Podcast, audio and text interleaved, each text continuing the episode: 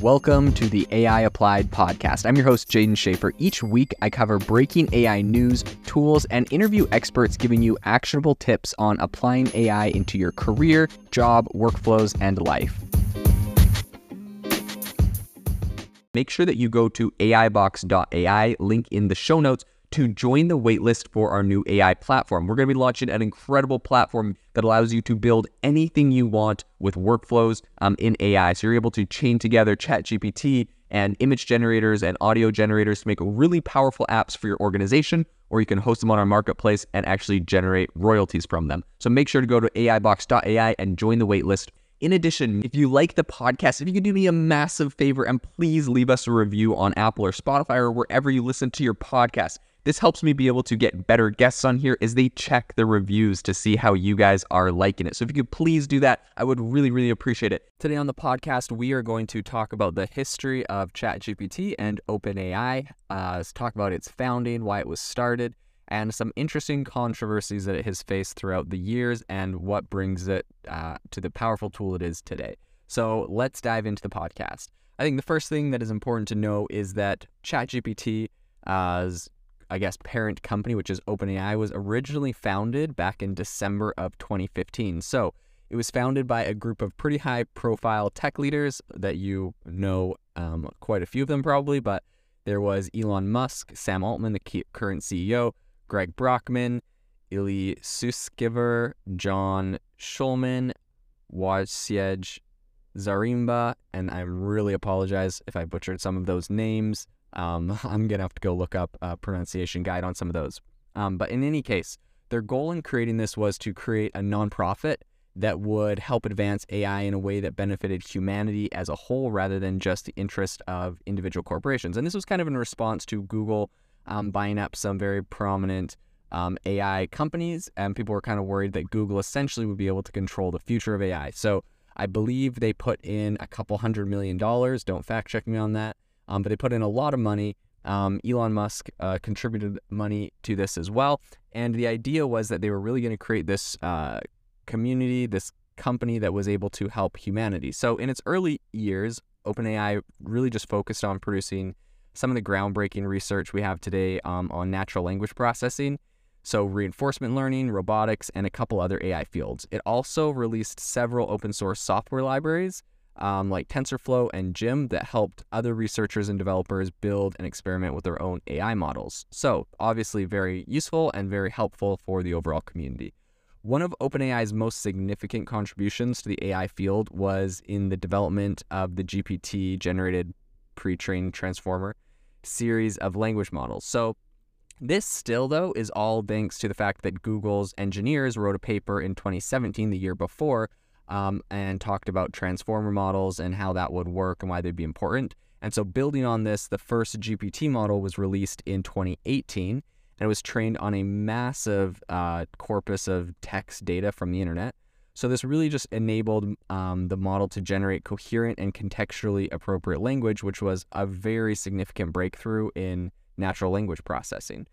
So the real game changer, though, came um, with the release of G P T two. So in February of twenty nineteen, this was G P T two was released. It was much larger than its predecessor, and it could generate highly realistic text, um, including news article style stuff, uh, stories, and even poetry. So OpenAI decided not to release the full model to the public due to concerns about its potential misuse, and instead it released a smaller version called Uh, G P T two, um, which was, or they, I guess it was called G P T two one seventeen M, um, which was still highly impressive, but it had fewer parameters and was less likely to be used for malicious purposes, they said.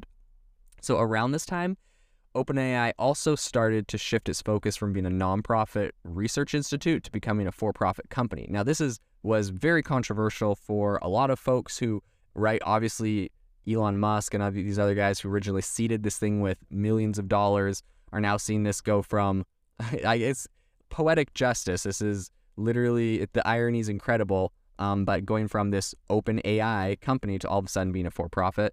So the irony was not lost on many people, but the decision inevitably was uh, motivated by What they said was their need to attract more funding and talent to keep up with the pace of A I development. So in twenty nineteen, OpenAI secured around one billion dollars of investment from some high-profile investors, including Microsoft and Reid Hoffman. Since then, OpenAI has continued to release even more powerful language models, including G P T three, um, which is essentially what's called the Da Vinci model. Um, it's what a lot of, it's pretty much before ChatGPT. ChatGPT is like uh, three point five. So right before ChatGPT, it was the most powerful model. Um, it had one hundred seventy-five billion parameters, and it can pretty much generate really powerful human-like language. There's tools like Jasper and Um, Copy dot A I that are all just using this G P T three technology. And even to this day, it's the only one with an A P I. So companies aren't even integrating ChatGPT into their products yet. It's still all this Da Vinci model, which is uh, G P T three. So it's been hailed as a massive breakthrough in A I, obviously. Um, it's it has, you know, it's in a whole bunch of apps and chatbots and content generators and whatnot. But it's not the only language model that OpenAI released. So OpenAI also developed several other models that are tailored to specific tasks and domains. So we know that there's DALL-E, which can generate uh, high-quality images from text, right? So you can tell it to create an image of something, and it can do that. And there's Clip, which can understand and classify images based on their content. Um, OpenAI has also released several commercial products based on its language models, including G P T three, powered chatbots, content generating tools, and even some A I-powered writing assistants.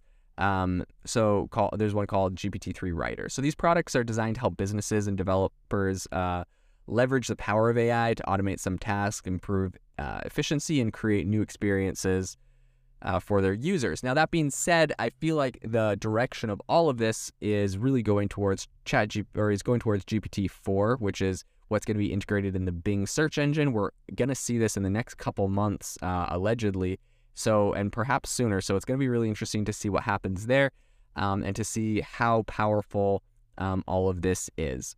So OpenAI's success has also raised some concerns about the potential risks associated with A I. So it's definitely not without its own controversies, but it has created some incredible uh, tools. And I would also say that in addition to some of its language models, it's also involved in some other areas in A I, um, which are including research, robotics, reinforcement learning, and computer vision. So it's also developed some pretty notable projects in these fields, um, such as robotics, its hand system, Dactyl, and the A I-powered game-playing agent, OpenAI five. Um, in addition, OpenAI work has received widespread recognition and, um, you know, accolades, or whatever you want to call them, from the scientific community.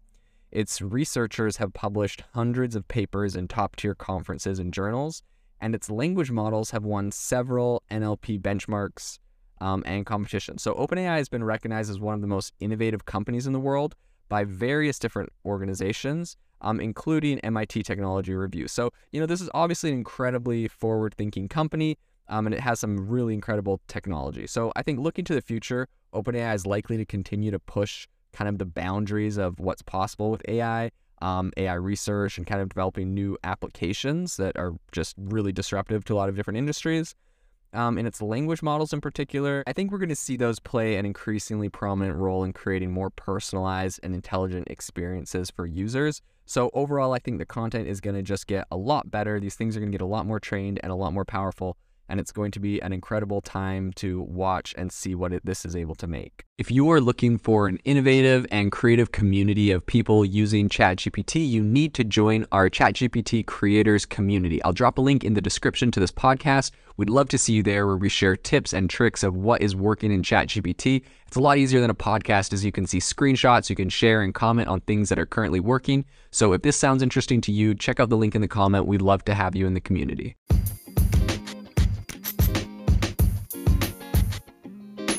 Thank you for tuning in to the A I Applied podcast. Make sure to rate this wherever you listen to your podcasts, and have a fantastic rest of your day.